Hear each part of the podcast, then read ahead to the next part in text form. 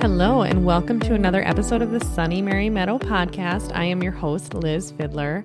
Today, we are going to talk about flowers that you can grow in your landscaping that make excellent cut flowers. The thing is, a lot of flowers that you grow outside, they're really pretty when they bloom, but if you cut them and try to put them in a vase, they're going to die. I've mentioned these before, but I have partnered with Unpacked Publishing. It's my friend Allison. They work out of the Twin Cities here in Minnesota. It's just three awesome gals that work really hard to put out these ebooks. They collaborate with people that seem to be experts in our field. They do a lot of different ebooks on whatever they might be an expert in. So one does one on like canning, one does one on makeup tutorials, one does one on organizing your house, one wrote an ebook on how to build organization in your closet, and she made like literally built some custom shelves and just tutorials on how to do those types of things. And then they sell the ebooks anywhere from like five to twenty bucks, depending on how lengthy it is. And then they offer a really unique partnership with the author, and it, it just works out really well. So you should follow them on Instagram at Unpacked Publishing. And like I said, they partner with a lot of different authors to distribute ebooks to inspire, guide, and educate. I am in no way sponsored by them other than I have some books written with them, but they're just amazing people that do amazing things. And so the first one that I wrote was Every Room Blooms, and that is on growing your first cut flower garden. So it's like for a, if you grow a vegetable garden, you want to grow cut flowers, then you can do it this way, or this is what you do, and you pop the seeds in the ground. The next one that I wrote is the one I'm going to talk about today, Backyard Blooms. And then the other one I wrote was Bouquets in Bloom and making a bouquet. If you go to my website, sunny mary meadow dot com slash podcast, you will find the written blog form of this episode and links to all of the things that I talk about and seeing it in written form. So we're going to talk about growing flowers in your landscaping that make excellent cut flowers. So not everyone has the room or the desire to plant an entire garden of cut flowers. People are like, you know what? I, I don't have the space for that, or I don't want to do that, but I like pretty flowers around my house. And if once a week I can cut a bouquet, or maybe cut just five stems to add to a small bouquet that they buy from the grocery store, great.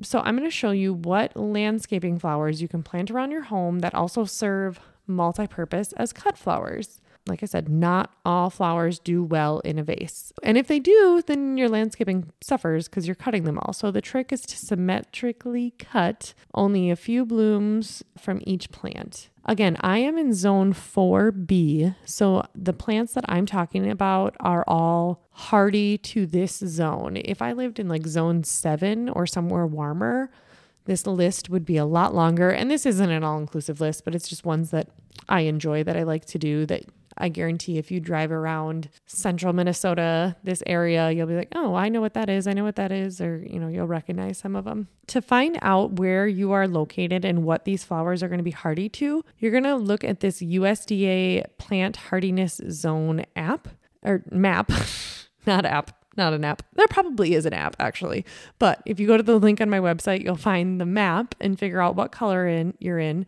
So for example, peonies don't thrive in Florida, and in Minnesota, you have to dig up dahlias in the winter. That's just the way it is. So you worry about the timing. When it comes to your cut flowers in your landscaping, I am a big fan of mulch to keep your weeds away. I know it's a little bit more labor intensive than rocks, but I just think it looks nicer and fresher. Uh, you can split, divide, and transplant the plants much easier. I used to put landscaping in my perennial beds and cut holes where the plants would go and then put the mulch on top. But honestly, it just creates a mess down the road.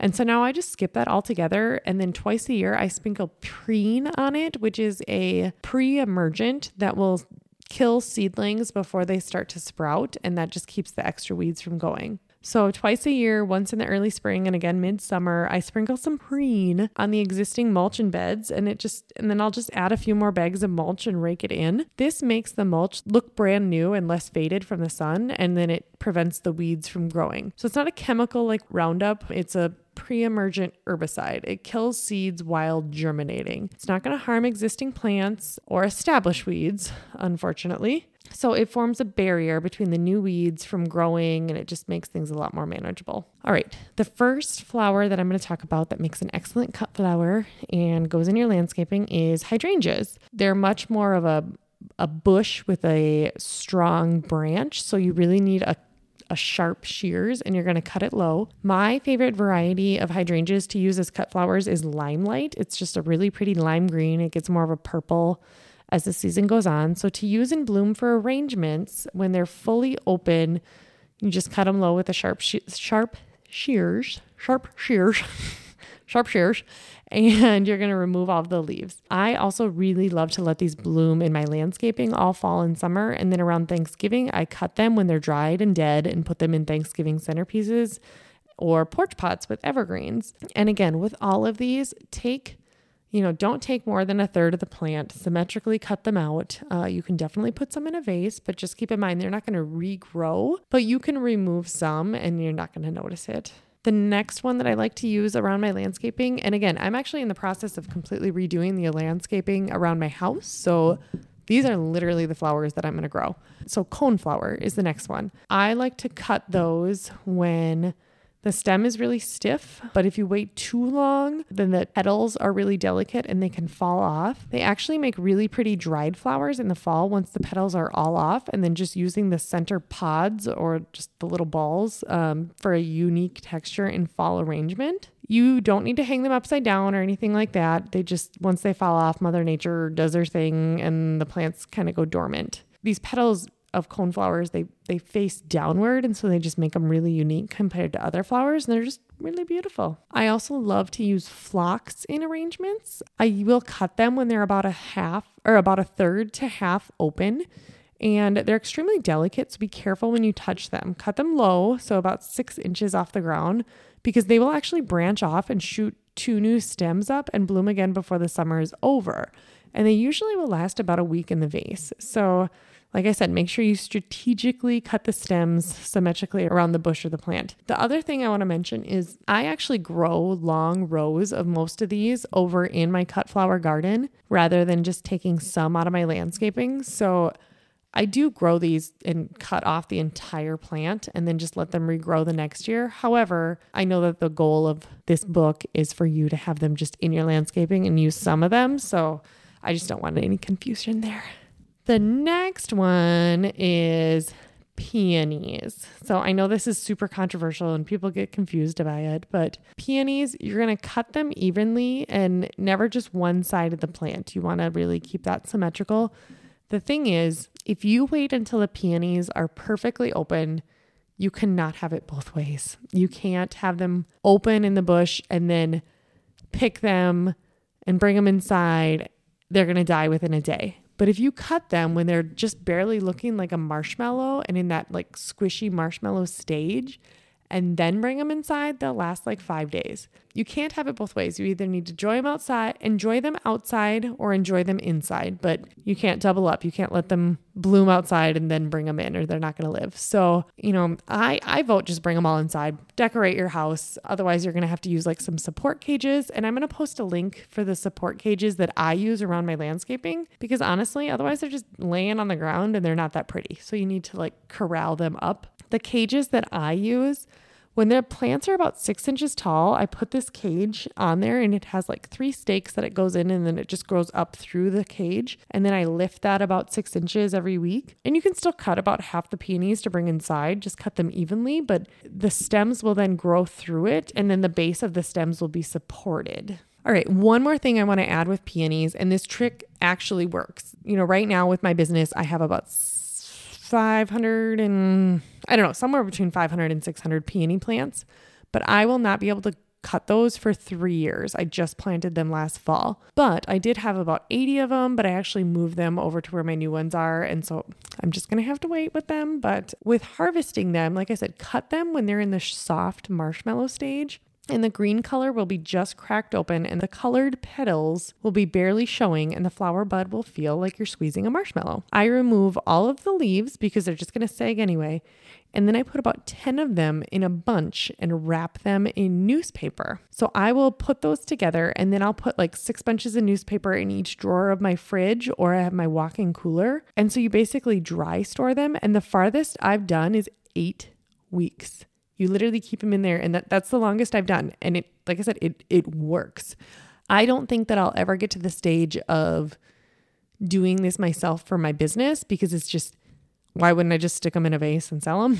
Unless it's still like prime tulip season and I want to wait and I want to have these for like a couple weeks later. Or if there's a wedding, if my sister gets married July fifteenth, I'm like, okay, fine, I'll save you a thousand peonies, but okay. But then you simply unwrap them from the newspaper, cut about an inch of the stem off, and place them in water. And I did it with about a hundred stems in twenty twenty, no, twenty twenty-one. I can't remember. And I think of all of the hundred stems, there were maybe two buds that didn't fully open. The rest, at least to my knowledge, completely opened up, and they were beautiful. So I know a lot of D I Y brides that have done this, and then they get peonies like early July in Minnesota. It really does work. But like I said, do I want to risk that? Like, what if it doesn't work? And plus, to pick them just to store them, to sell them later, unless I had a real, real good reason to do it. Like, why not just sell them right away, unless it's still peak tulip season or something and I'm trying to capitalize on both? Or I don't know. We'll see. Never say never. Maybe I'll pack a thousand of them, and I don't know. Another one is Russian sage. So this plant is so useful for cut flower arrangements. It's not your traditional flower, and it's just some height and some spikes. So if you cut off one branch of your Russian sage bush, you can really divvy it up, because pretty much any part of it looks good, whether it's the bottom or the tips. And you can put it in a vase and just get rid of the parts that the petals that are below the water, and just kind of run your fingers down the stem and remove them, and it's still going to look great. I plan to buy about thirty of these, hopefully in July when they go on clearance, and just make a whole row of them in a hedge, maybe along my peonies, because they're just such good workhorses and they can be cut all season long, not just at peak bloom time. Um, they definitely have a unique smell to them. I don't think it's a good or a bad smell, but be careful, because sometimes people get migraines from certain smells, and I don't know, they have a fragrance. Rudbeckia or black-eyed Susans are one of my favorite flowers. Um, they grow wild all over in my township. You know, my best friends know to just ignore me if they see me in their ditch with scissors and an ice cream bucket. I pick these when they're just barely opening, and I love mixing them with coneflowers and sunflowers. They're just wild and whimsical, and, you know, do a good job. So like I said, once again, always don't cut more than like a third of the plant. You can cut it evenly, and you're not going to notice that it's gone in the landscaping. Just be strategic and symmetrical. The next one that I think most people get really surprised about is hostas. So I'll use those in an arrangement. I start using them in early June when they're green and much shorter, and I'm in a pinch to get flowers before others are in bloom. So once late summer comes, they start changing colors, and then they look really well with the dahlias. So their stems are just a dream to work with, because they're really stiff and they give structure to arrangements. I will typically love to use them in the cute little purple and white stems that come out of them. A lot of people will cut them because they don't like the look of them, but I, you know, they, they bloom down the stem, and I will, you know, and they actually bloom top to bottom instead of bottom to top, which is different than most flowers. I love using them like mid-June in a vase, and they just give a little bit of height and dimension to arrangements. And then, like I said, the leaves, the flowers are great. One of my absolute favorites is Spirea. Like I said, it's one of my favorites because they bloom right around the same time as peonies and lilies. So my neighbors have this perfectly pruned and symmetric bush, and it, like, it just looks fantastic, whereas I let mine grow at different lengths, and I think they still look nice and pretty in my landscaping, but I don't perfectly trim them down. But my thing is that it isn't as obvious when I cut them and steal some random flowers from it. They last a good ten days in a vase. I have the pink ones, I have the white ones, and I absolutely love them. Another cut flower in your landscaping that you can use is lilacs. Again, they're not here for a long time. They're here for a good time. They're only going to last three to four days, but They're awesome. I love them. They smell so good, and just know that, yep, they're only going to last three or four days, but that's okay. The season is so short. Fill your house with as long as they can. They just have that beautiful smell. So cut them when about a half of the buds are open, and use a really sharp pruning shears to cut them because they are wood. Cut them at a forty-five degree angle and immediately put them in cold water. And I'm saying, like, bring a pitcher of water out there with you. Don't bring them inside the house. Like, that ten minutes can make a difference. So the old wives' tale that I sometimes use is, once it's warm enough for lilacs to bloom, the soil is warm enough to plant your dahlias. All right, the next one is tulips. And if you go back and listen to my entire episode on tulips, you'll get a lot more information about this. But they make an excellent cut flower. But again, growing them as a gardener versus growing them as a cut flower farmer are two totally different things. If you are selling them for production, you're going to want to dig up the whole bulb because you need that stem length, you need that storage, and they're not going to consistently bloom every year. If you cut them and you don't let them die back naturally, they're not going to have enough energy to like regenerate a new flower for the next year, or it'll be a very short and weak looking flower. So technically they're a perennial, but when used as a cut flower, you treat them as an annual. One thing that I suggest is, and I'm going to do this in my own landscaping, is, you know, dig a big hole and plant about a dozen of them kind of en masse. And so they're all kind of together. And then that way, if I do end up cutting some of them just for my own self, like, okay, well, I had twelve of them and then I cut four of them. And then the next year I'll only have eight blooming, and then there'll be four little greenery. And then I'm just really curious what'll happen the year after that. Like, do twelve of them bloom again? I don't know. It's going to be my own little experiment within my landscaping and just see how they, how they expand. But I don't know. It, that's going to be a long game on that, but I will put a link in my blog post to the tulip episode so that you can see the whole thing. Lilies, I love using lilies as cut flowers, but problem is if you cut them all the way down to the bottom of the stem, they're not going to bloom the next year. So don't cut more than a third of the stem when it comes to lilies. You also want to cut them when they're just barely opening.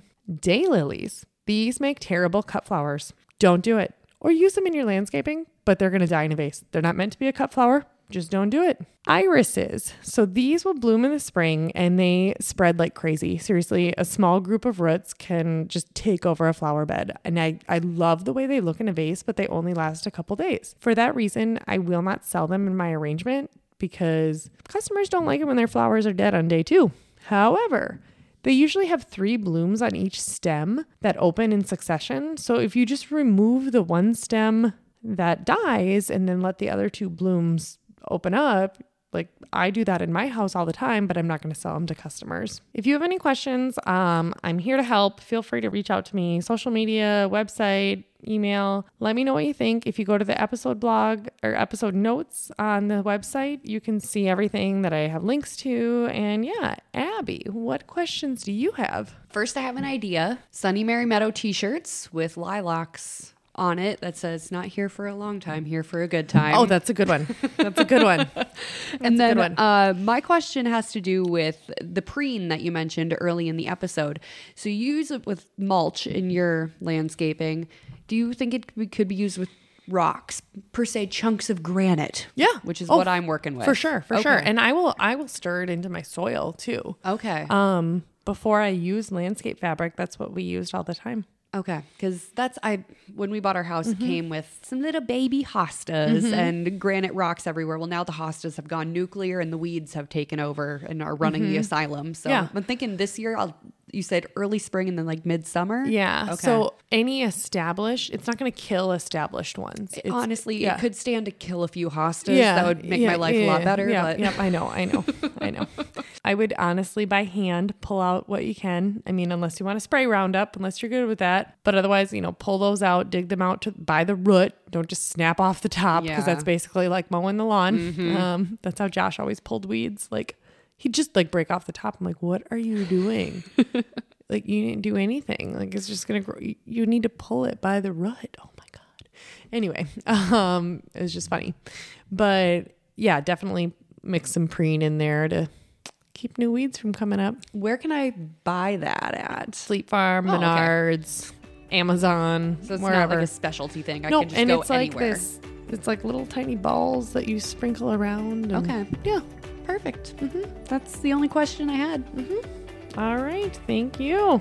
Thanks for listening to the Sunny Mary Meadow podcast. I'm your host, Liz. If you like what you're hearing, please subscribe and rate us. You can find us on Instagram, Pinterest, and Facebook at Sunny Mary Meadow. Subscribe to our email newsletter at Sunny Mary Meadow dot com. And if you have questions or comments or anything to say, we would love to hear from you. You can email us at podcast at Sunny Mary Meadow dot com. Flowers, flowers, we love flowers. Sunny Mary Meadow, they smell so good. Sunny Mary Meadow dot com.